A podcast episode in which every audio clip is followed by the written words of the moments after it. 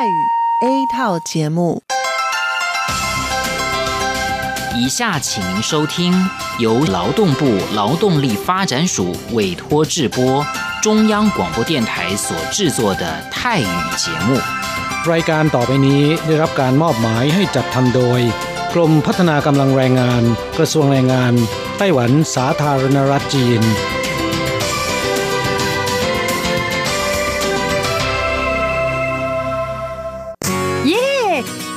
แล้ว พวกเราไปคาราโอเกะกันเถอะ ฉันมีธุระ เธอไปกันเถอะเอ๊ะนานทีปีหนจะนัดไปร้องเพลงกัน หรือว่าเธอมีนัดกับชายหนุ่มจ้าใช่ก็ดีนะสิ ฉันจะไปทำงานหาเงินต่างหาก จริงเหรอ เลิกงานแล้วยังไปหาเงินได้อีกทำไมดีจัง ไปทำที่ไหนอะจริงสิ แถวนี้มีโรงงานหนึ่งช่วงนี้ต้องการคนงานชั่วคราว ช่วงวันหยุดฉันก็ไปทำงานพิเศษที่นั่นจะได้หาเงินเพิ่มขึ้นอีกหน่อย อยากจะซื้อคอมพิวเตอร์ให้ลูกชายที่เมืองไทยลำไพไม่ได้นะ กฎหมายไต้หวันกำหนดไว้ว่า พวกเราจะต้องทำงานให้เท่าแก่ที่ยื่นขออนุญาตนำเราเข้ามาทำงานในไต้หวันเท่านั้น การไปทำงานที่อื่น ถือว่าผิดกฎหมาย หากถูกจับได้จะถูกยกเลิกไปอนุญาตทำงาน ไม่เพียงถูกส่งกลับประเทศ ต่อไปก็เข้ามาทำงานในไต้หวันไม่ได้อีกแล้วฮะรุนแรงขนาดนั้นเลยเหรอ จะถูกส่งกลับประเทศไม่สามารถมาทำงานไต้หวันได้อีก งั้นฉันก็ไม่มีทางหาเงินส่งลูกเรียนมหาวิทยาลัยนะสิงั้นก็แย่กว่าเดิมมาสิ ใช่แล้ว ในเมื่อเราเข้ามาทำงานในไต้หวันแล้ว ก็ควรต้องปฏิบัติตามกฎหมายไต้หวัน จึงจะมีโอกาสหาเงินส่งกลับไปช่วยเหลือครอบครัว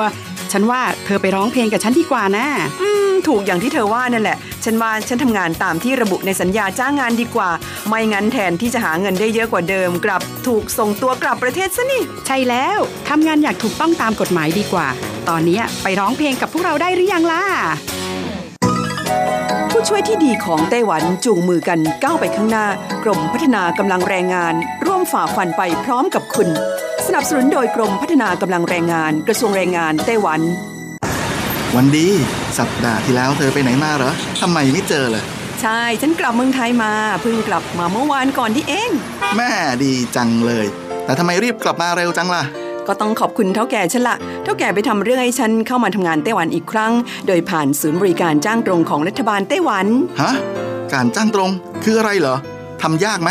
ไม่ยากเลยเท่าแกบอกว่าสะดวกมาก แล้วก็ไม่ต้องผ่านบริษัทจัดหางาน ไม่เพียงประหยัดค่าในหน้าที่เมืองไทยนะทำให้ฉันเก็บเงินได้เพิ่มขึ้น ช่วยครอบครัวฉันมีชีวิตที่ดีขึ้นด้วย นอกจากนี้ฉันอยู่กับเท่าแกมานาน คุ้นเคยกันดี การเดินเรื่องเข้ามาทำงานในไต้หวัน โดยวิธีการจ้างตรงเนี่ยยังทำให้ฉันได้ทำงานในสถานที่ที่คุ้นเคย ไม่ต้องเสียเวลาปรับตัวให้เข้ากับที่ทำงานใหม่ เท่าแก่ก็ไม่ต้องปวดหัวว่าจะต้องเริ่มสอนคนใหม่เป็นผลดีกับทุกฝ่ายเลยล่ะ แม่ดีจริง ๆ ผมเองสัญญาก็ใกล้ครบแล้วนะเนี่ย ต้องรีบกลับไปบอกข่าวดีให้เท่าแก่รู้แล้วล่ะ จะได้ให้เท่าแก่ไปติดต่อที่ศูนย์บริการจ้างตรง เพื่อขอทำเรื่องให้ผมกลับมาทำงานไต้หวันใหม่ โดยวิธีจ้างตรงได้เลย แล้วก็จะต้องไปบอกข่าวนี้กับเพื่อนๆทุกคนให้ได้รู้กันด้วย ใช่ เรื่องดีๆ แบบนี้ต้องบอกต่อ จะได้ไปใช้บริการกันเยอะๆ ผู้ช่วยที่ดีของไต้หวันจูงมือกันก้าวไปข้างหน้า กรมพัฒนากำลังแรงงาน ร่วมฝ่าฟันไปพร้อมกับคุณ สนับสนุนโดยกรมพัฒนากำลังแรงงาน กระทรวงแรงงานไต้หวัน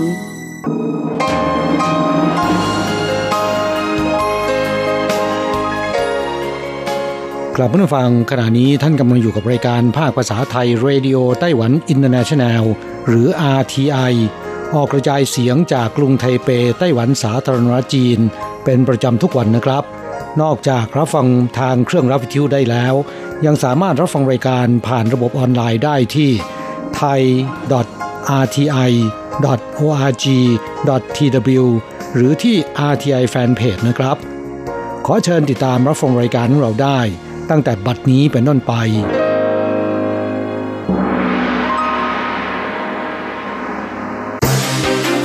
ลำดับแรก ขอเชิญติดตามรับฟัง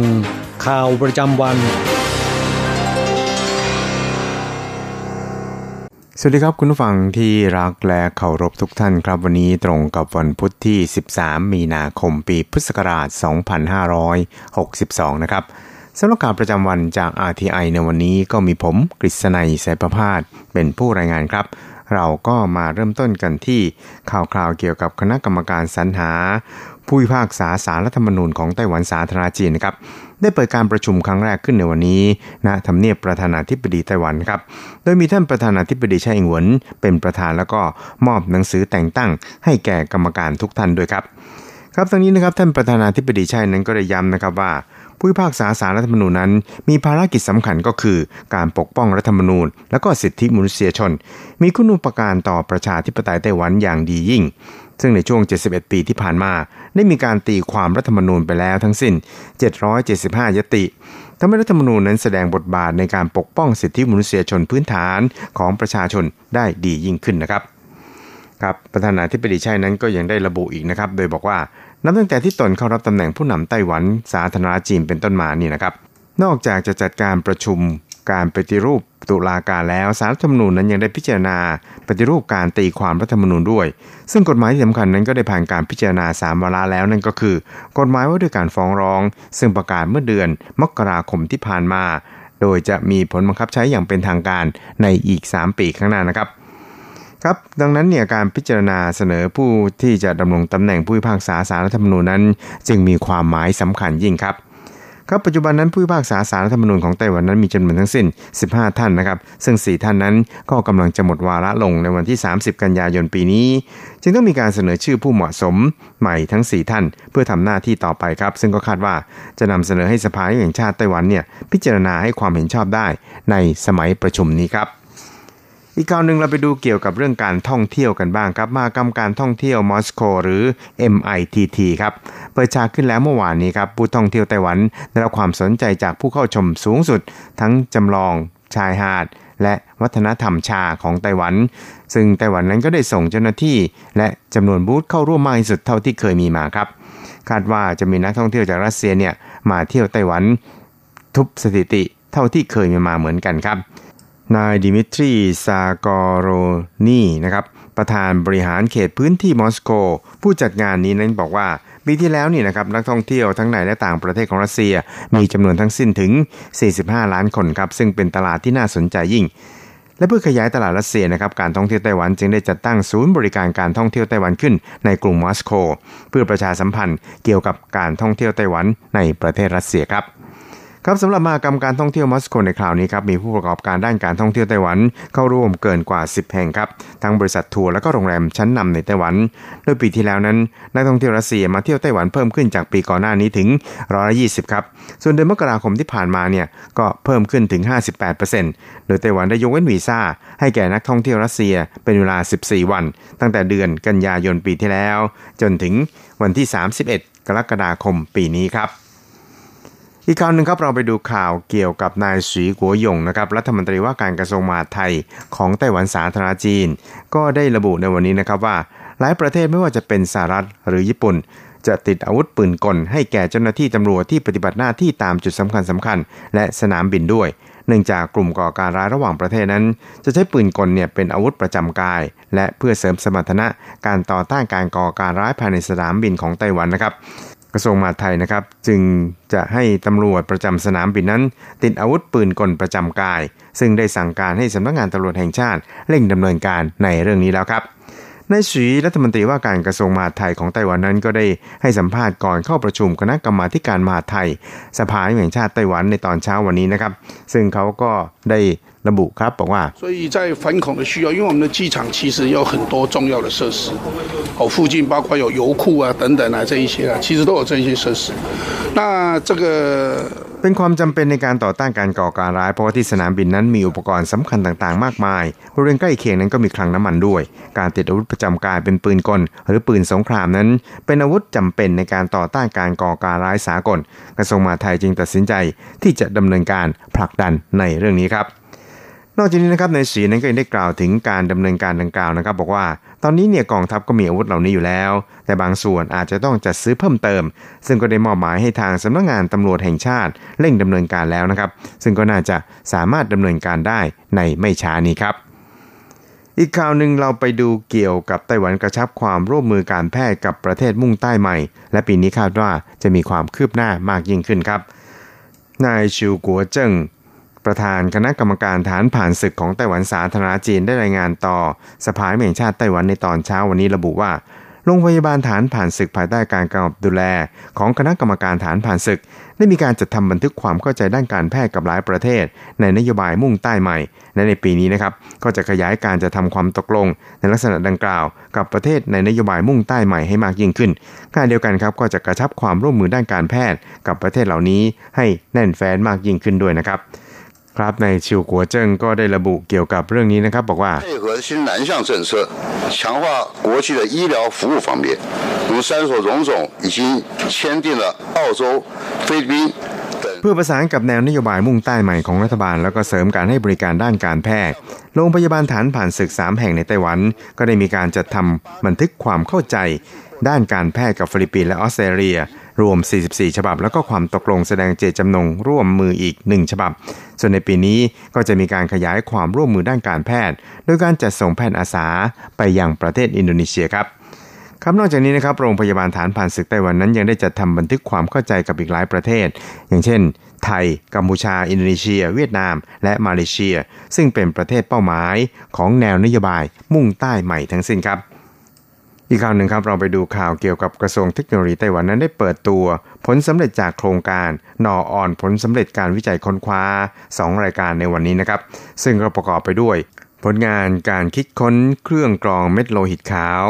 ผลงานวิจัยพัฒนาของทีมวิจัย มหาวิทยาลัยจงหยวนของไต้หวันนะครับ ซึ่งก็สามารถกรองเม็ดโลหิตขาวในโลหิตได้อย่างแม่นยำ เสริมความปลอดภัยให้แก่การถ่ายโลหิตได้อย่างดีเยี่ยมครับ ซึ่ง อีกผลงานหนึ่งนะครับก็คือผลงานของทีมวิจัยจากมหาลัยจงหยางไต้หวันครับ เป็นชุดตรวจสอบอาหารภูมิแพ้ ซึ่งสามารถทดสอบได้อย่างแม่นยำภายในเวลาเพียงแค่ 2 นาทีเท่านั้นนะครับ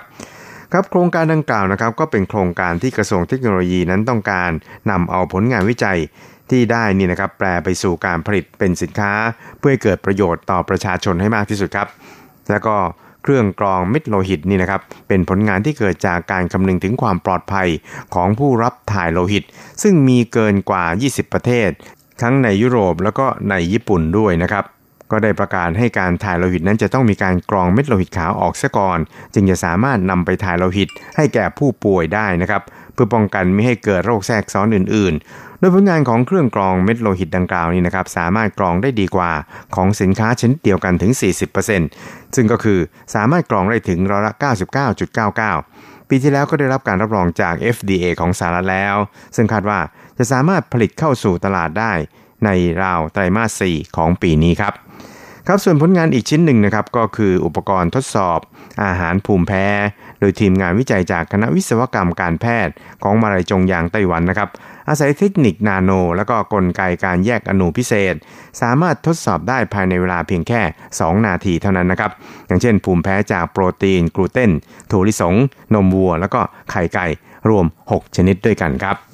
สุดท้ายครับเราไปดูข่าวเกี่ยวกับเน้นไอดอลสาวในไต้หวันนับร้อยนะครับ ร่วมกันโปรโมทการท่องเที่ยวของเกาะเพิงหู อย่าเพิ่งเข้าใจผิดนะครับ ภาพที่เห็นนี้คือสาวเน็ตไอดอลนับร้อยในไต้หวัน จับมือกับผู้ประกอบการท่องเที่ยวโปรโมทแหล่งท่องเที่ยวที่เกาะเพิงหู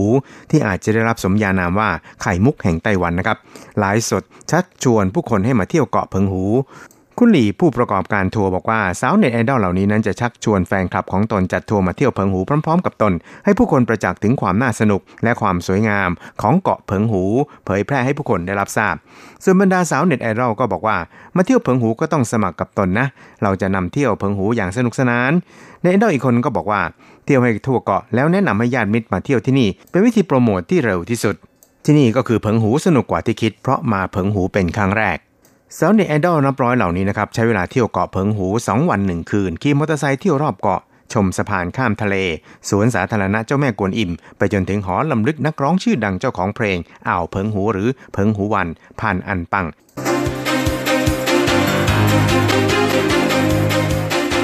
ต่อไปขอเชิญฟังข่าวต่างประเทศและข่าวจากเมืองไทยค่ะ สวัสดีค่ะ คุณผู้ฟังที่เคารพ ช่วงของข่าวต่างประเทศและข่าวในเมืองไทยรายงานโดยดิฉันการจยากริชยาคมค่ะ ข่าวต่างประเทศสำหรับวันนี้นั้นเริ่มจากข่าว รายชื่อประเทศและสายการบินล่าสุด ห้ามใช้ Boeing 737 MAX 8 หลังเกิดอุบัติเหตุกับสายการบิน Ethiopian Airlinesเที่ยวบินที่ใช้เครื่องบินโบอิง737 MAX 8 ตก เมื่อวันที่ 10 มีนาคมที่ผ่านมา หลังเครื่องบินออกจากท่าอากาศยานในกรุงแอดดิสอาบาบาของเอธิโอเปียได้เพียง 6 นาที เสียชีวิตหมดทั้งลำ 157 คนสำนักข่าว AFP ได้รวบรวมรายชื่อประเทศและสายการบินล่าสุดที่สั่งห้ามเครื่องบินรุ่นนี้เข้าน่านฟ้า ได้แก่ นิวซีแลนด์ สหรัฐอาหรับเอมิเรตคูเวต ออสเตรเลีย จีนแผ่นดินใหญ่ สมาชิกสหภาพยุโรปทั้งหมด อินเดีย อินโดนีเซีย มาเลเซีย นามิเบีย โอมาน สิงคโปร์ ส่วนสายการบินที่สั่งจอดได้แก่ Fly Dubai Aerolíneas Argentinas Aero Mexico Cayman Airways Com Air e s t a r j e t Ethiopian Airline Go Iceland Air Lot m i e t Mongolian Airline Norwegian Air Shuttle Smart Wings และ Turkish Airline ทั้งนี้ Boeing 737 MAX 8 เป็นเครื่องบินที่มีพิสัยบินระยะปานกลาง ให้บริการอยู่กว่า 370 ลำทั่วโลก และมีคำสั่งซื้อใหม่เกือบ 5,000 ลำ ขึ้นบินครั้งแรกเมื่อวันที่ 29 มกราคม 2559 ส่งมอบให้สายการบิน Malindo Air ของมาเลเซีย ที่อยู่ในเครือ Lion Air ของอินโดนีเซียเป็นแห่งแรก เมื่อวันที่ 6 พฤษภาคม 2560 เกิดอุบัติเหตุครั้งแรกเมื่อวันที่ 29 ตุลาคม 2561 เป็นสายการบินไลออนแอร์ที่ตกในทะเลชวา หลังทะยานขึ้นจากท่าอากาศยานนานาชาติซูกาโนฮัตตาในกรุงจาการ์ตาได้เพียง 13 นาที เสียชีวิตทั้งหมด 189 คน ตามด้วยอุบัติเหตุเมื่อวันที่ 10 มีนาคมที่ผ่านมา เป็นสายการบินเอธิโอเปียนแอร์ไลน์ อุบัติเหตุทั้งสองครั้งยังอยู่ระหว่างการสอบสวน และไม่มีหลักฐานว่าเชื่อมโยงกัน แต่ลักษณะของอุบัติเหตุที่คล้ายกันทำให้หลายฝ่ายเกิดความวิตกกังวล ข่าวต่อไป สมาชิก IS 3,000 คนเข้ามอบตัวในซีเรียแล้วกองกำลังประชาธิปไตยซีเรีย หรือ SDF ที่สหรัฐอเมริกาหนุนหลังเปิดเผยว่า กลุ่มรัฐอิสลามหรือ IS กำลังจะปิดฉากลงแล้ว เนื่องจาก SDF ใช้กำลังรุกโจมตีอย่างหนัก ในฐานที่มันสุดท้ายของ IS ในซีเรีย บรรดานักรบ IS และครอบครัวประมาณ 3,000 คนยอมมอบตัวแล้ว ผู้สื่อข่าวในหมู่บ้านบากูสรายงานว่า เห็นผู้คนจำนวนหลายร้อยคนเข้ามอบตัวกับ SDF ที่ระดมกำลังโจมตีที่มั่นสุดท้ายของ IS ในหมู่บ้านบากูสเมื่อวันอาทิตย์ที่ผ่านมา โดยมีกองกำลังพันธมิตรที่สหรัฐอเมริกาเป็นแกนนำช่วยสนับสนุนในการโจมตีทางอากาศ บริเวณดังกล่าวเป็นฐานที่มั่นสุดท้ายของกลุ่ม IS ที่ครั้งหนึ่งเคยยึดครองพื้นที่กว่าหนึ่งในสามของซีเรีย และอิรักในช่วง 4 ปีที่ผ่านมา ต่อไปขอเชิญคุณผู้ฟังรับฟังข่าวในเมืองไทยค่ะ กรมควบคุมโรคย้ำ โรคอหิวาแอฟริกาในสุกรไม่ติดต่อสู่คน จากกรณีที่มีการส่งต่อข้อความว่า มีผู้ป่วยด้วยโรคอหิวาแอฟริกาในสุกรในประเทศเพื่อนบ้าน นายแพทย์อัสดางรวยอาจิน รองอธิบดีและโฆษกกรมควบคุมโรคกล่าวว่า เป็นข้อความที่ไม่ถูกต้อง โดยข้อมูลที่ถูกต้องคือโรคอหิวาแอฟริกาในสุกร เป็นโรคที่เกิดจาก DNA ไวรัส ซึ่งเชื้อไวรัสชนิดนี้ไม่สามารถติดต่อจากสัตว์สู่คน ดังนั้นจึงยืนยันได้ว่าไม่ใช่ผู้ป่วยที่ติดโรคจากไวรัสชนิดนี้ อย่างไรก็ตามกรมควบคุมโรคได้ติดตามสถานการณ์และดำเนินการร่วมกับกรมปศุสัตว์อย่างใกล้ชิด ทั้งมาตรการเฝ้าระวังและป้องกันโรค โดยเน้นการประสานความร่วมมือแบบบูรณาการจากหน่วยงานที่เกี่ยวข้องทุกภาคส่วน ทุกระดับอย่างเข้มข้นและต่อเนื่อง เน้นย้ำว่าในกรณีการรับประทานเนื้อหมู ควรซื้อจากแหล่งที่เชื่อถือได้ และที่สำคัญขอให้ประชาชนยึดหลัก สุกร้อน สะอาด กินอาหารปรุงสุกใหม่ด้วยความร้อนทุกครั้ง เพื่อเป็นการทำลายเชื้อโรคที่อาจปนเปื้อนอยู่ เนื่องจากผู้ที่รับประทานเนื้อหมูสุกๆดิบๆมีความเสี่ยงต่อการรับเชื้อก่อโรคติดต่อทางอาหารและน้ำชนิดต่างๆ เช่นเชื้อแบคทีเรียก่อโรคไข้หูดับ โรคอาหารเป็นพิษ และโรคอุจจาระร่วงเป็นต้น ควรล้างมือให้สะอาดด้วยน้ำและสบู่ทุกครั้งก่อนรับประทานอาหาร ก่อนหลังการเตรียมอาหาร และหลังขับถ่าย ต่อไปเป็นอัตราแลกเปลี่ยนประจำวันพุธที่ 13 มีนาคม พุทธศักราช 2562 อ้างอิงจากธนาคารกรุงเทพสาขาไทเป โอนเงิน 10,000 บาทใช้เงินเหรียญไต้หวัน 9,990 เหรียญแลกซื้อเงินสด 10,000 บาทใช้เงินเหรียญไต้หวัน 1,310 เหรียญ 1ดอลลาร์สหรัฐใช้เงินเหรียญไต้หวัน 31.16 เหรียญแลกซื้อค่ะ คุณผู้ฟังคะนั่นเป็นช่วงของข่าวจาก RTI รายงานโดยดิฉันการจยากริชยาคมค่ะ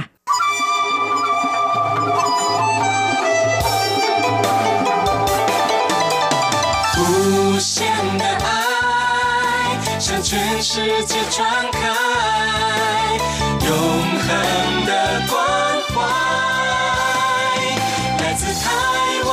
指引。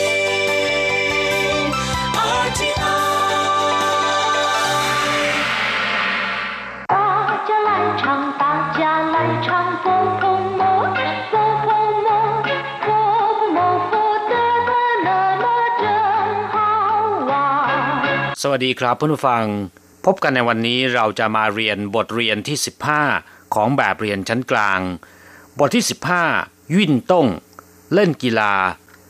ในบทนี้เราจะมาเรียนรู้คำสนทนาภาษาจีน เกี่ยวกับการออกกำลังกายแล้วก็การเล่นกีฬา中级华语绘画上册第十五课运动一对话看起来你似乎很喜欢运动，打球、跑步我都爱。参加过什么特别的运动？最特别的是划龙船。第十五课 运动บทที่สิบห้าเล่นกีฬาวิ่นต้ง แปลว่าการออกกำลังกาย การเคลื่อนไหวหรือว่าการเล่นกีฬา อย่างเช่นว่าวิ่นต้งหุยก็คืองานกีฬาหรือว่างานแข่งขันกีฬาวิ่นต้งเหวียน ก็แปลว่านักกีฬา ส่วนสนามกีฬาในภาษาจีนนั้นจะเรียกว่าวิ่นต้งช่าง ช่างคำนี้นะครับ แปลว่าสถานที่ลานกว้างหรือบริเวณพื้นที่ว่างนะครับ เมื่อรวมกับวิ่นต้งที่แปลว่ากีฬาแล้ว กลายเป็นวิ่นต้งช่างก็แปลว่าสนามกีฬา ต่อไปเรามาดูคำสนทนาในบทเรียนนะครับ看起来你似乎很喜欢运动ดูเหมือนว่าคุณจะชอบเล่นกีฬามากขั้นฉีหลายแปลว่า ดูแล้ว มองดูแล้ว 你似乎很喜欢运动ดูเหมือนว่า คุณจะชอบเล่นกีฬามาก似乎ก็แปลว่าคล้ายๆ ดูเหมือนว่า ดูประหนึ่งว่า หรือว่าดุดดังว่า很喜欢แปลว่า ชอบมาก喜欢แปลว่าชอบ很喜欢ก็แปลว่า ชอบมากวิ่นต้งก็คือ กีฬา เล่นกีฬา หัวโต้ไอ้เล่นบอลวิ่งออกกำลังกาย ผมชอบทั้งนั้น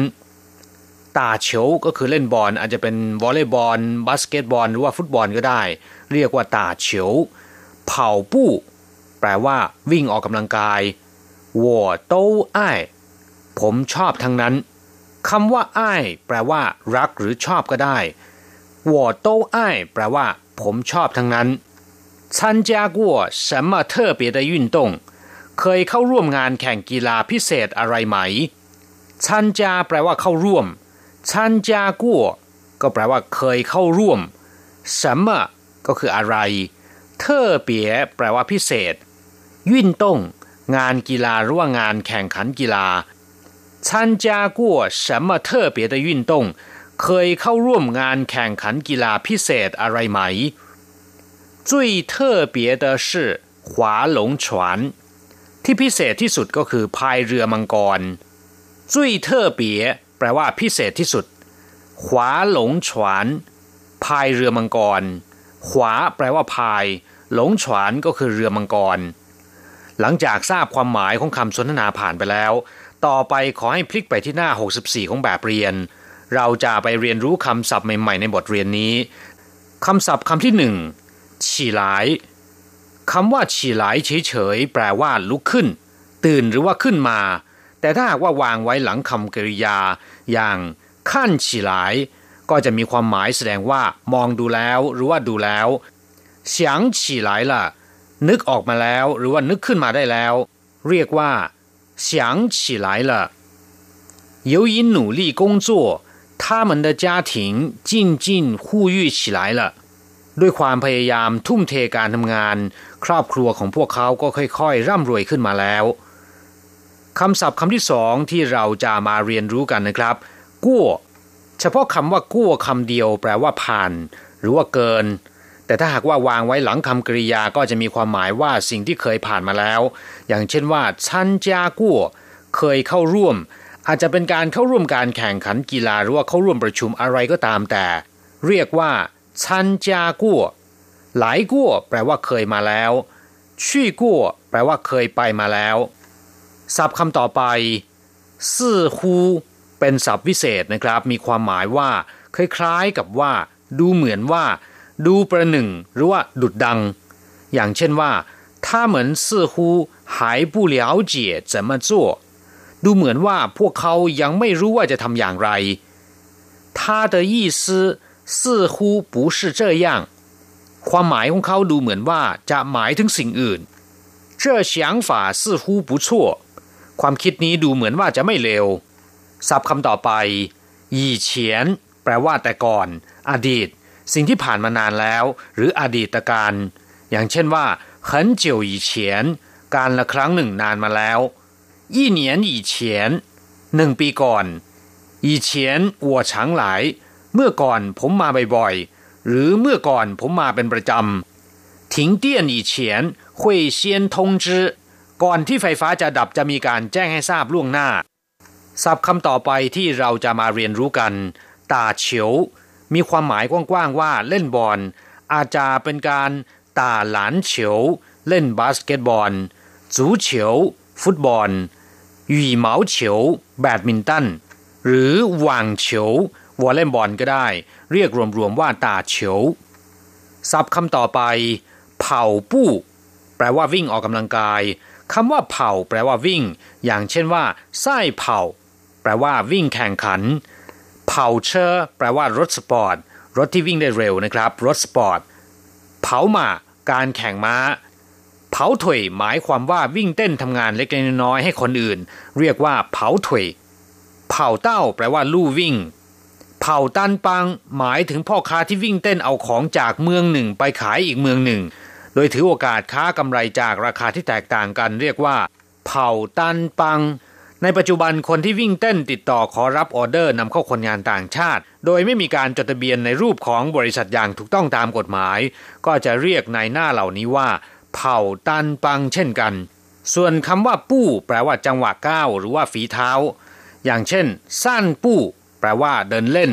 ถูปู้ชี้เขตที่ให้คนเดิน ห้ามรถราวิ่งผ่าน เรียกว่า ถูปู้ชีปู้เจ้า แปลว่าจังหวะ ขั้นตอน เมื่อนำคำว่า เผามารวมกับคำว่า ปู้ กลายเป็นเผาปู้ แปลว่าวิ่ง หรือการวิ่งออกกำลังกาย ต่อไปเป็นศัพท์คำสุดท้าย ขวาหลงฉวนพายเรือมังกรคำว่าขวาก็แปลว่าพาย อย่างเช่นว่า ขวาฉวนแปลว่าพายเรือ ส่วนหลง แปลว่ามังกร ฉวนก็คือเรือ หลงฉวนแปลว่า เรือมังกรขวาหลงฉวนก็แปลว่าพายเรือมังกร ซึ่งชาวจีนมักจะมีการแข่งขันพายเรือมังกรในช่วงเทศกาลไหว้ขนมจ้างกลับผู้ฟังหลังจากทราบความหมายของคำศัพท์ในบทนี้ผ่านไปแล้วนะครับ ต่อไปขอให้พลิกไปที่หน้า 65 เราจะไปทำแบบฝึกหัดพร้อมๆ กับคุณครู三练习你似乎很累昨天参加了一个特别的运动 打球吗不是是划船喜欢吗以前没划过很有意思。这首歌听起来真美。我以前没听过。你似乎很累ดูเหมือนว่าคุณจะเหนื่อยหรือว่าเพลียมาก很累แปลว่าเหนื่อยหรือว่าเพลียมาก昨天参加了一个特别的运动เมื่อวานนี้ได้เข้าร่วมงานกีฬาพิเศษรอบหนึ่ง打球吗เล่นบอลหรือ 不是是划船ไม่ใช่พายเรือต่างหาก是划船ก็คือพายเรือ喜欢吗ชอบหรือไม่以前没划过很有意思แต่ก่อนไม่เคยพายมาก่อน มีความหมายมากทีเดียว很有意思ก็คือมีความหมายมากทีเดียว这首歌听起来真美เพลงเพลงนี้ฟังแล้วไพเราะมาก这首歌เพลงเพลงนี้听起来真美 ฟังแล้วไพเราะมาก我以前没听过ผมไม่เคยฟังมาก่อนกล่าวผู้ฟังเวลาของวิทยาลัยภาษาจีนทาอากาศในวันนี้หมดลงซะแล้ว เราจะกลับมาพบกันใหม่ในบทเรียนหน้า สวัสดีครับ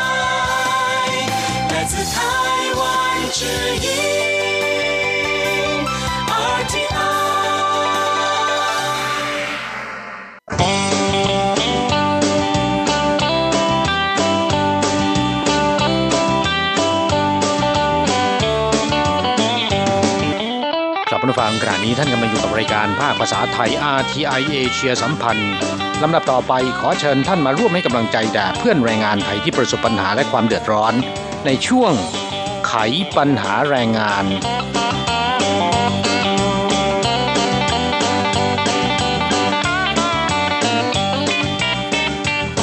ครับฤดูหนาวในไต้หวันใกล้จะสิ้นสุดลงแล้วนะครับ อีกไม่นานก็จะเข้าสู่ฤดูร้อนนะฮะค่ะ อากาศก็จะอุ่นขึ้นเรื่อยๆนะคะแล้วก็จะเริ่มร้อนขึ้นแล้ว เนื่องจากอากาศที่แปรเปลี่ยนไป แล้วก็ใกล้ถึงฤดูร้อนแบบนี้ไต้หวันนั้นประสบกับปัญหาเรื่องของโรคไข้เลือดออกนะคะ ในไต้หวันยังถือว่าสามารถควบคุมได้นะครับอ่าสำหรับประเทศในภูมิภาคเอเชียตะวันออกเฉียงใต้อย่างไทย มาเลเซีย อินโดนีเซีย ฟิลิปปินส์และเวียดนามเป็นต้นนะครับโรคไข้เลือดออกนั้นระบาดค่อนข้างจะรุนแรงนะฮะเพราะฉะนั้นไต้หวันเกรงว่าคนงานต่างชาติเดินทางกลับไปพักร้อนไปเยี่ยมครอบครัว แล้วก็กลับสู่ไต้หวันจะนำเชื้อนี้มาแพร่กระจายนะครับ ค่ะ เพราะฉะนั้นที่ผ่านมาเนี่ยก็มีการประชาสัมพันธ์กันบ่อยครั้งนะคะ โดยเฉพาะช่วงหน้าร้อน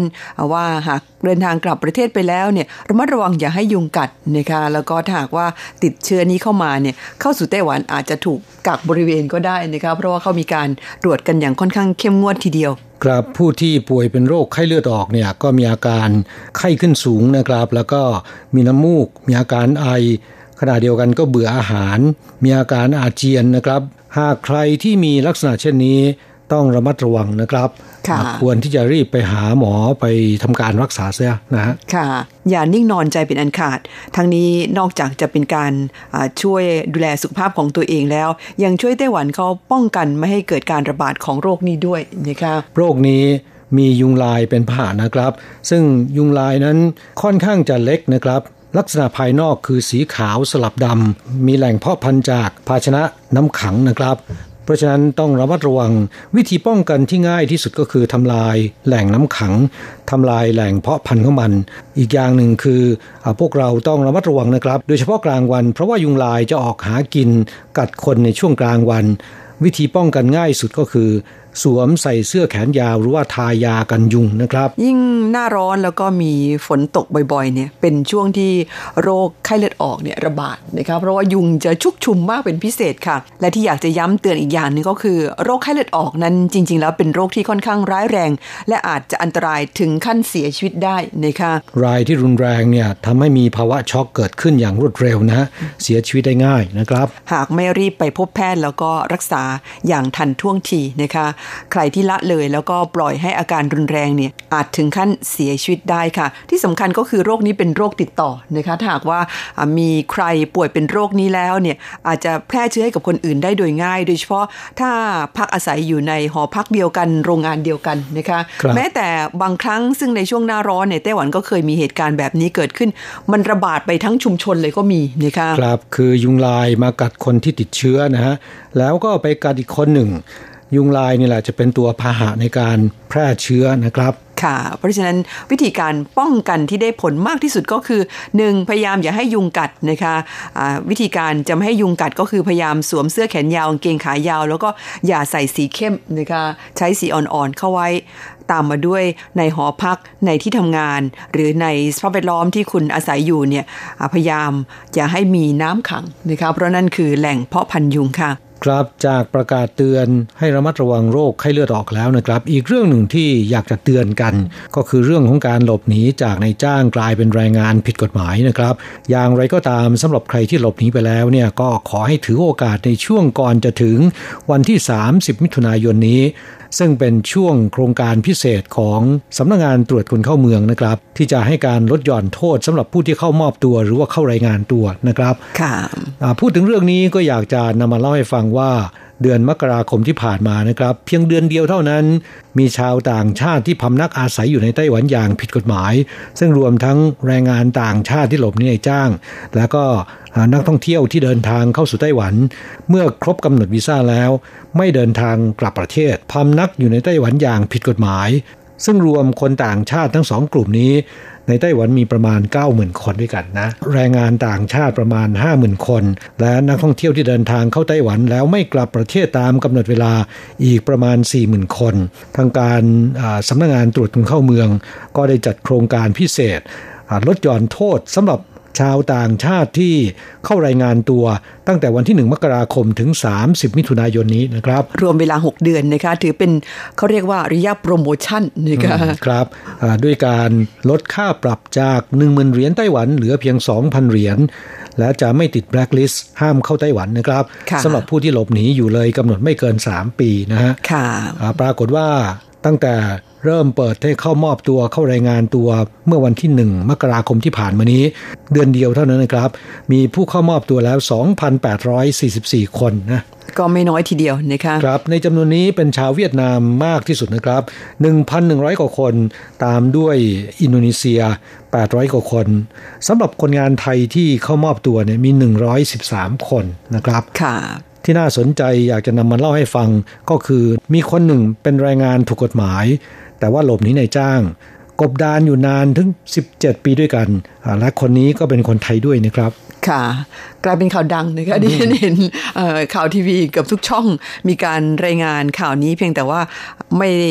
มีภาพนะคะคือเขาไม่ได้เอาภาพของแรงงานไทยคนนี้มาเสนอนะคะ ว่าหน้าตาเป็นยังไง ความจริงแล้วเราอยากสัมภาษณ์มากเลยนะคะว่าช่วง 17 ปีนี้หนีไปอยู่ไหนนะคะครับคนงานไทยคนนี้เนี่ยน่าจะเข้ามอบตัวแล้วก็สามารถเดินทางกลับประเทศหากว่ามีตั๋วเครื่องบินแล้วก็ค่าปรับ 2,000 เหรียญพร้อม เอกสารการเดินทางพร้อมเนี่ยก็สามารถเดินทางกลับประเทศภายในวันนั้นได้เลยนะครับ ค่ะรายงานข่าวบอกว่าคนงานที่หลบหนีหรือคนงานผิดกฎหมายเหล่านี้ ที่เข้ามอบตัวในช่วงนี้นะคะ แทบทุกคนให้เหตุผลว่าอยากกลับบ้านมากคิดถึงบ้านนะคะก็เลยถือโอกาสนี้เข้ามอบตัวแล้วก็ได้เดินทางกลับบ้านกันไปค่ะ ครับคนงานไทยที่หลบหนีนานถึง 17 ปีรายนี้นะครับ ผมว่าคงอยากจะกลับบ้านมานานแล้วนะครับ แต่ไม่กล้าเข้ามอบตัวนะ เท่าที่ทราบเนี่ยคนงานที่หลบหนีส่วนใหญ่ กลัวว่าเมื่อเข้ามอบตัวเนี่ยจะถูกคุมขังอยู่ในเรือนจำในสถานกักกันนะคะแล้วก็ไม่รู้ว่าจะต้องเสียค่าปรับกันเท่าไหร่ ไม่รู้ขั้นตอนนะคะเพราะฉะนั้นนาที่นี้ก็อยากจะประชาสัมพันธ์ แล้วก็ขอให้เพื่อนฟังที่รับฟังรายการอยู่ช่วยกันบอกต่อๆกันไปนะคะว่า ถ้าเป็นคนงานที่หลบหนีไม่ว่าจะเป็นหลบหนีจากเดิมที่เป็นคนงานถูกกฎหมาย หลบหนีออกไปทำงาน หรือคนที่อยู่เกินวีซ่านะคะไม่ว่าจะเข้ามาในฐานะอะไรก็ตาม ตอนนี้เนี่ยสามารถใช้โอกาสช่วงนี้นะคะก่อนวันที่ 30 มิถุนายนนี้รีบไปมอบตัวซะ เสียค่าปรับเพียงแค่ 2,000 เหรียญ และหากมีเอกสารครบเรียบร้อยเนี่ยสามารถเดินทางกลับบ้านได้ทันทีนะคะครับเอกสารที่ว่านี้ก็คือหนังสือเดินทางหรือพาสปอร์ตนะครับและตั๋วเครื่องบินนะไปรายงานตัวต่อสำนักงานตรวจคนเข้าเมืองท้องที่ โดยจะไม่ถูกกักตัวอยู่ในสถานกักกัน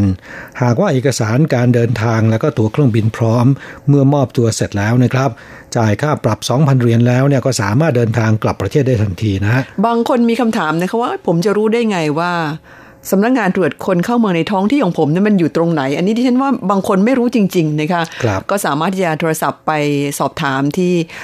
สำนักงงานตัวแทนของไทยได้นะคะ ครับสำนักงงานตรวจคนเข้าเมือง ก็มีโครงการพิเศษ ลดหย่อนโทษสำหรับผู้ที่เข้ารายงานตัวหรือเข้ามอบตัวนะครับ ใช้ช่องทางนี้จะดีกว่านะอย่าไปเชื่อฟังคารมของผู้ที่มาแอบอ้างว่าสามารถทำเรื่องให้กลับประเทศได้ หรือว่าสามารถทำให้อยู่ต่อในไต้หวันอย่างถูกกฎหมายได้ อันนั้นอย่าไปเชื่อนะครับ มีกรณีแบบนี้เกิดขึ้นด้วยเหมือนกันใช่ไหมคะครับเหตุเกิดขึ้นที่นครนิวไทเป มีชายชาวไต้หวันคนหนึ่ง ใช้กลวิธีหลอกคนงานต่างชาติที่เราเพิ่งจะได้ยินเป็นครั้งแรกนะครับอาจจะกล่าวด้วยว่าเป็นการหลอกลวงแบบอัจฉริยะก็ได้นะะสมองใสจริง ๆ คือคนงานต่างชาติที่หลบหนีในจ้าง ส่วนใหญ่เมื่อหลบหนีไปแล้วเนี่ยถึงได้รู้ว่ามันไม่ดีอย่างที่คิดนะครับ เมื่อได้ยินว่ามีช่องทาง ไม่ว่าจะเสียเงินเท่าไหร่ก็ยอมนะฮะชายชาวไต้หวันคนนี้แซ่ฉี่นายชีเนี่ยนะครับอาศัยจุดอ่อนของคนงานต่างชาติที่อยากจะกลายเป็นคนงานถูกกฎหมายอยู่ในไต้หวันถูกกฎหมายต่อไป หลอกคนงานว่ามีช่องทางให้อยู่ทำงานในไต้หวันต่อไปได้ อย่างถูกกฎหมายนะครับ แน่นอนจะต้องจ่ายเงินให้กับเขา หลังจากจ่ายเงินแล้วก็จะจัดแจงหาที่อยู่ที่พักให้ ค่ะ วิธีการของนายฉีคนนี้ที่ดิฉันว่าแหมหัวใสจริง ๆ นะคะก็คืออหลังจากที่ได้รับเงินจากคนงานหาที่พักให้เรียบร้อยแล้ว เขาก็จะไปฟ้องนะคะว่าคนงานคนนี้เนี่ยทำผิดคดีอาญาอย่างเช่นว่าขโมย ลักทรัพย์นะคะหรือว่าช่อโกงอะไรพวกนี้ จากนั้นหาพยานหลักฐาน หรือแม้แต่ตัวเองไปเป็นพยานแล้วก็ให้เพื่อนฝูงเนี่ยเป็นเจ้าทุกข์ไปฟ้องนะคะครับเพื่อให้ศาลเนี่ยมีคำสั่งว่าห้ามคนงานคนนี้เดินทางออกนอกประเทศ เพราะยังติดคดีอาญาอยู่ จะต้องรอการพิพากษาสก่อนนะคะครับในระหว่างที่รอการพิพากษาเนี่ย คนงานคนนี้ก็สามารถอยู่ทำงานในไต้หวันต่อไปได้นะฮะค่ะอย่างไรก็ตามมีคนงานจำนวนหนึ่งนะครับ ที่ศาลดำเนินคดีอย่างรวดเร็ว มีการพิพากษาลงโทษจำคุกทั้งทั้งที่คนงานไม่ได้ทำผิด คดีที่นายชีไปฟ้องนั้น เป็นข้อหาที่กุขึ้นนะครับ แต่เนื่องจากมีพยานหลักฐานพร้อมนะฮะมีพยานบุคคล บางคนที่ถูกกล่าวหาแล้วก็โชคร้ายนะครับ จึงถูกตัดสินจำคุก เมื่อพ้นโทษแล้วถูกเนรเทศส่งกลับประเทศ ตอนนี้ถึงรู้ว่าถูกหลอกซะแล้วนะฮะ ดิฉันว่าตอนที่ถูกตัดสินให้จำคุกก็รู้แล้วค่ะว่าถูกหลอกนะคะแต่ว่าทำอะไรไม่ได้นะคะะตอนนั้นยังคิดว่าหลังจากที่พ้นโทษแล้วเนี่ยน่าจะยังอยู่ต่อไปได้นะจะอืมเชื่อเขาขนาดนั้นเชียวหรือครับ แต่เนื่องจากคดีในทำนองนี้นะครับเกิดขึ้นลักษณะคล้ายๆกันหลายคดี และส่วนใหญ่ในชีและเพื่อนพ้องเป็นคนฟ้องนะครับ หรือไม่ก็เป็นพยานนะอายการก็เกิดความสงสัย มีการตรวจสอบ พบว่านายชีใช้วิธีแบบนี้ไปหลอกคนงานต่างชาติ มีผู้เคราะห์ร้ายทั้งหมด 35 รายนะครับ และสามารถหลอกเงินมาได้ 1.74 ล้านเหรียญไต้หวันนะก็ไม่น้อยเลยทีเดียวนะคะครับอายการจึงจับนายชีและพวก นายชีให้การสารภาพแต่โดยดีว่าตนใช้วิธีแบบนี้ หลอกคนงานมาแล้วทั้งหมด 35 คนจริงนะฮะค่ะ อาศัยจุดอ่อนที่คนงานต่างชาติ ไม่รู้กฎหมายของไต้หวัน หลอกให้พวกเขาหลงเชื่อว่าใช้วิธีแบบนี้สามารถอยู่ทำงานในไต้หวันต่อไปได้ แม้นขณะที่ฟ้องอยู่ในสถานกักกัน ก็สามารถที่จะรับตัวออกมาอยู่ข้างนอกได้ทำให้คนงานจำนวนไม่น้อยนะครับ หลงเชื่อ เพราะฉะนั้นนายชีคนนี้เนี่ยก็โดนจับ แล้วก็โดนตั้งข้อหาหลายกระทงด้วยกัน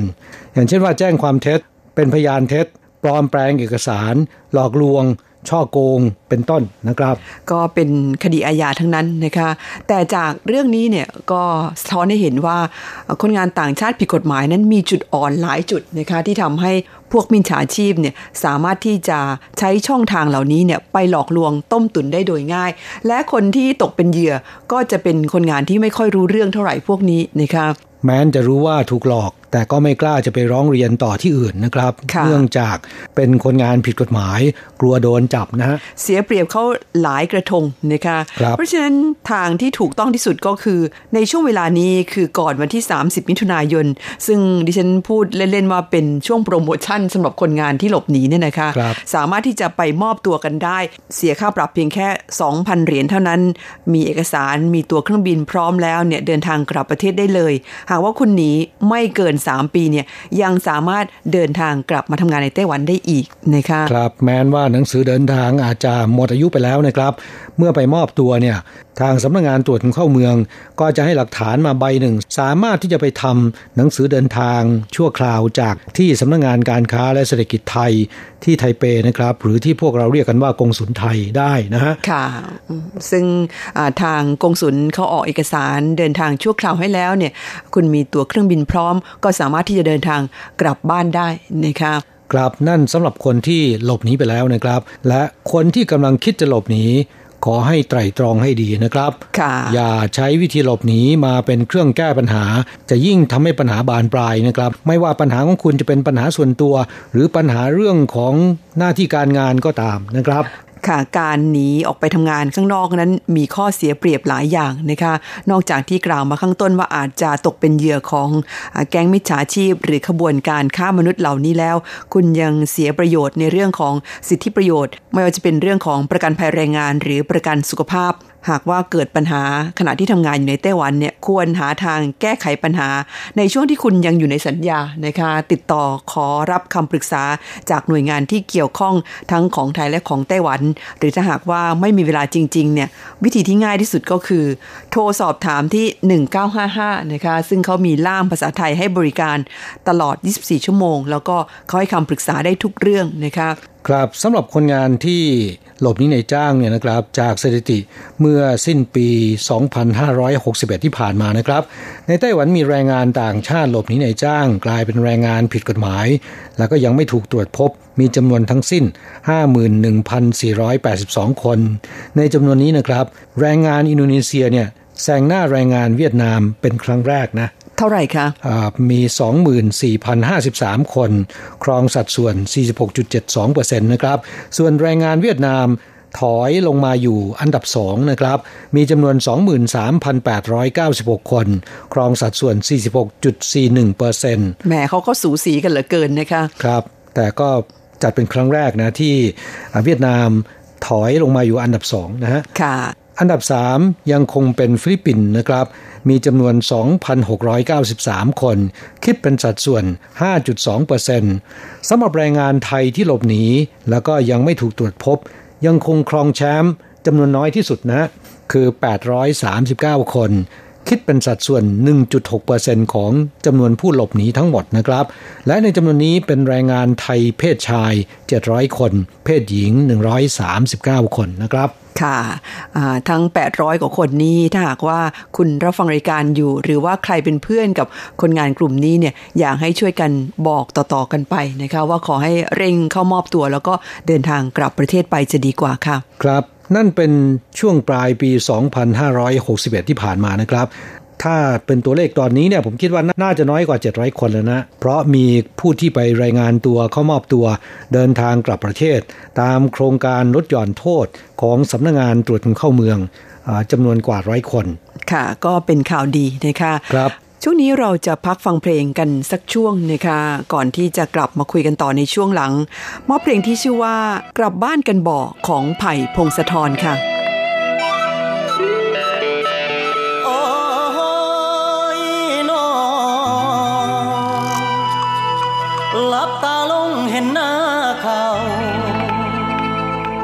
ห็นปลาบอนข้างคันแท้ เห็นหน้าพ่อหน้าแม่ผู้แก่เฒ่า นั่งข้างตึกสูงเสียดฟ้า ใจห้องว่ามันเงาเงากดเบอร์ส่วนผู้สาวนอเมื่อบา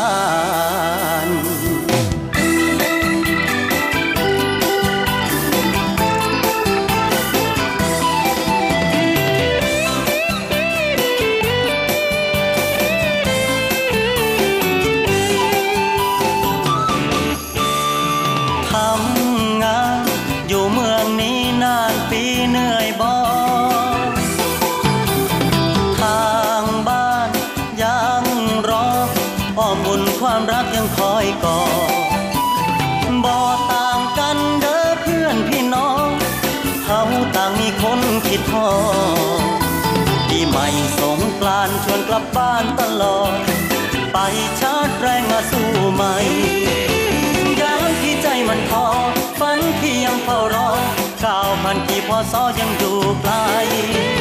เฮามาบ้านกันบ่เฮากลับบ้านกันไหม เติมเต็มกำลังใจด้วยบ้านเฮาไปเติมกำลังใจที่บ้านเฮานับฝันวันนอยร้อนแรมไรราเมื่อยามลำบากก็มีแต่เฮาทักกันมันแก้มสายแน่นวันเก่าเอิ้นกันกินข้าวนัดกัน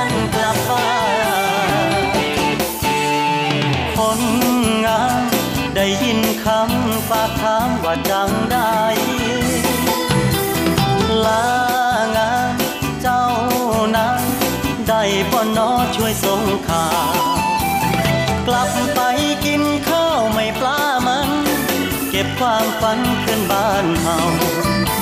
จะได้ซ่อมแซมที่แหว่งที่เว้า เมื่อใจเงาเงาสบอุ่นอายยามที่ใจมันท้อฝันที่ยังเฝ้ารอก้าวพันกี่พอซอยังอยู่ไกลเฮามาบ้านกันบ่เฮากลับบ้านกันไหมเติมเต็มกำลังใจด้วยบ้านเฮา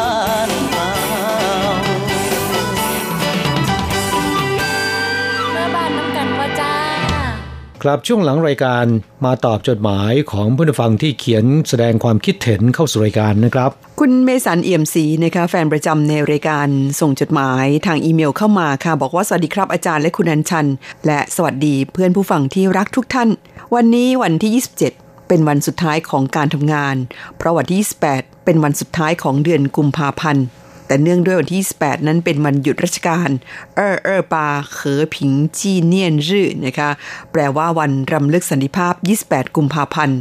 และวันที่ 1 มีนาคมก็เป็นถันซิ่งฟั่งเจียเป็นวันหยุดเพิ่มที่สลับวันทำงานนะคะ และหยุดต่อเนื่อง 4 วันถึง 3 กุมภาพันธ์ นอกจากนี้ช่วงนี้ทางโรงไฟฟ้าจะเป็นช่วงท้ายของปลายงานก็คือช่วงเก็บงาน งานในไซต์งานจึงน้อยลง จึงทำให้ถูกสั่งหยุดในช่วงตรุษจีน 9 วันเลย แต่ก็ยังมีเรื่องดีๆ ให้ได้ชื่นชมด้วย คือเมื่อวันที่ 22 กุมภาที่ผ่านมา มีหน่วยงานของกองอนามัย นครนิวไทเป ได้เข้ามาให้บริการตรวจสุขภาพครั้งใหญ่ อย่างที่ไม่เคยทำมาก่อน ในช่วง6ถึง7ปีที่ผ่านมา ในการตรวจสุขภาพครั้งนี้ เนื้อหาสาระก็เหมือนกับการตรวจโรคในสถานพยาบาลทั่วๆไป คือลงทะเบียนตรวจเลือดชั่งน้ำหนัก วัดส่วนสูง วัดความดันโลหิต รวจปัสสาวะ อุจจาระ เอ็กซเรย์ วัดสายตา แต่ผมเห็นว่ามีพิเศษกว่าที่เคยเคยรับการตรวจมาก็คือ การวัดสายตากับวัดรอบเอว อาจจะสงสัยว่าวัดสายตาที่ไหนก็มี แล้วพิเศษตรงไหน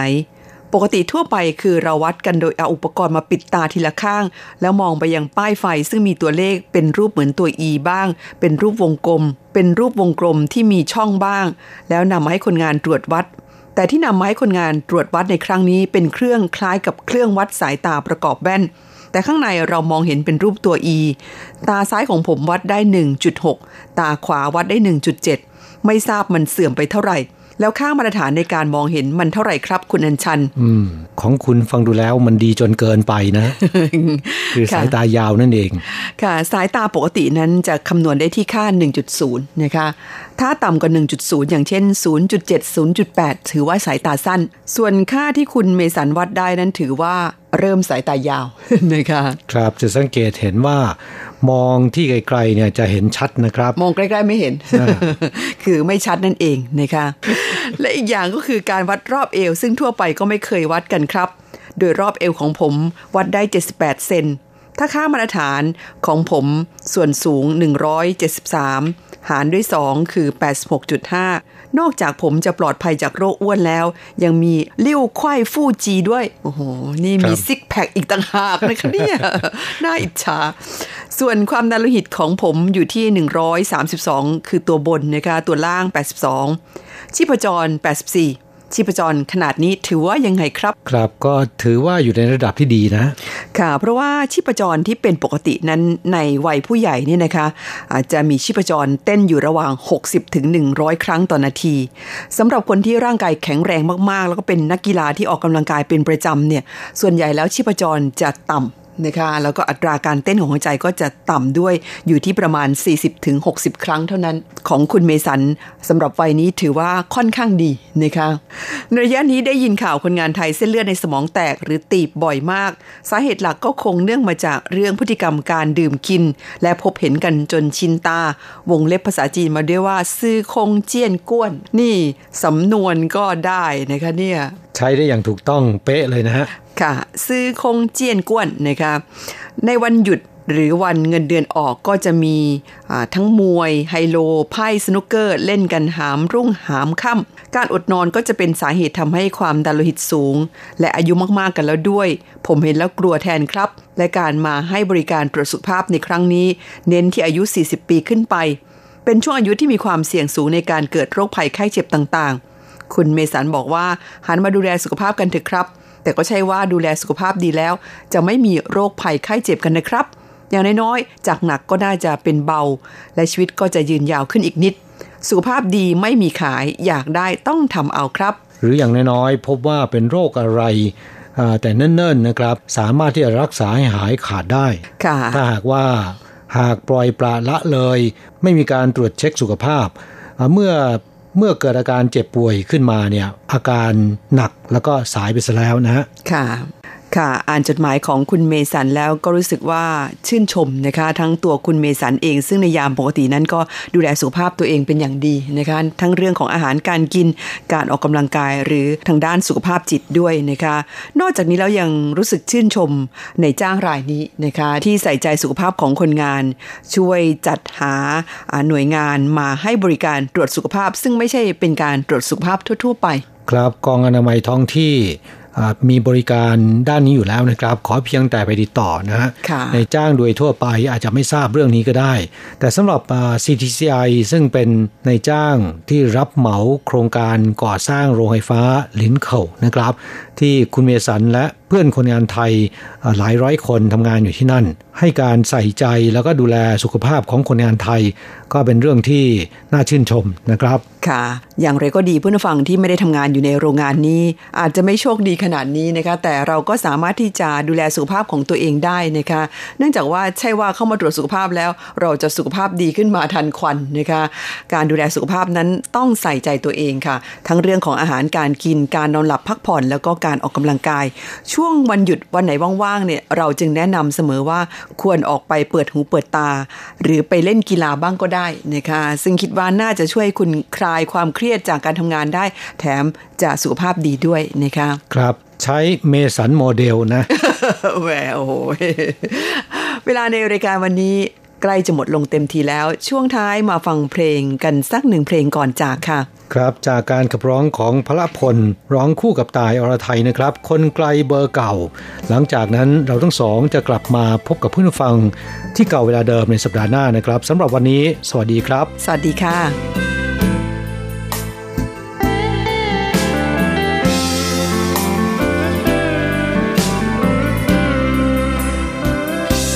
โทรหาคนดีที่อยู่บ้านเราด้วย เบอร์โทรเก่า น้องสาวยังจำได้ไหม มือถือเครื่องนี้ ไม่เคยลบชื่อพี่ชาย ขึ้นรถจากบ้านเราไป ฝากเบอร์ไว้แต่ไม่โทรหาคิดถึง แต่โดนจุดดึงด้วยงาน คนทางบ้าน เข้าฝันทุกคราวหลับตา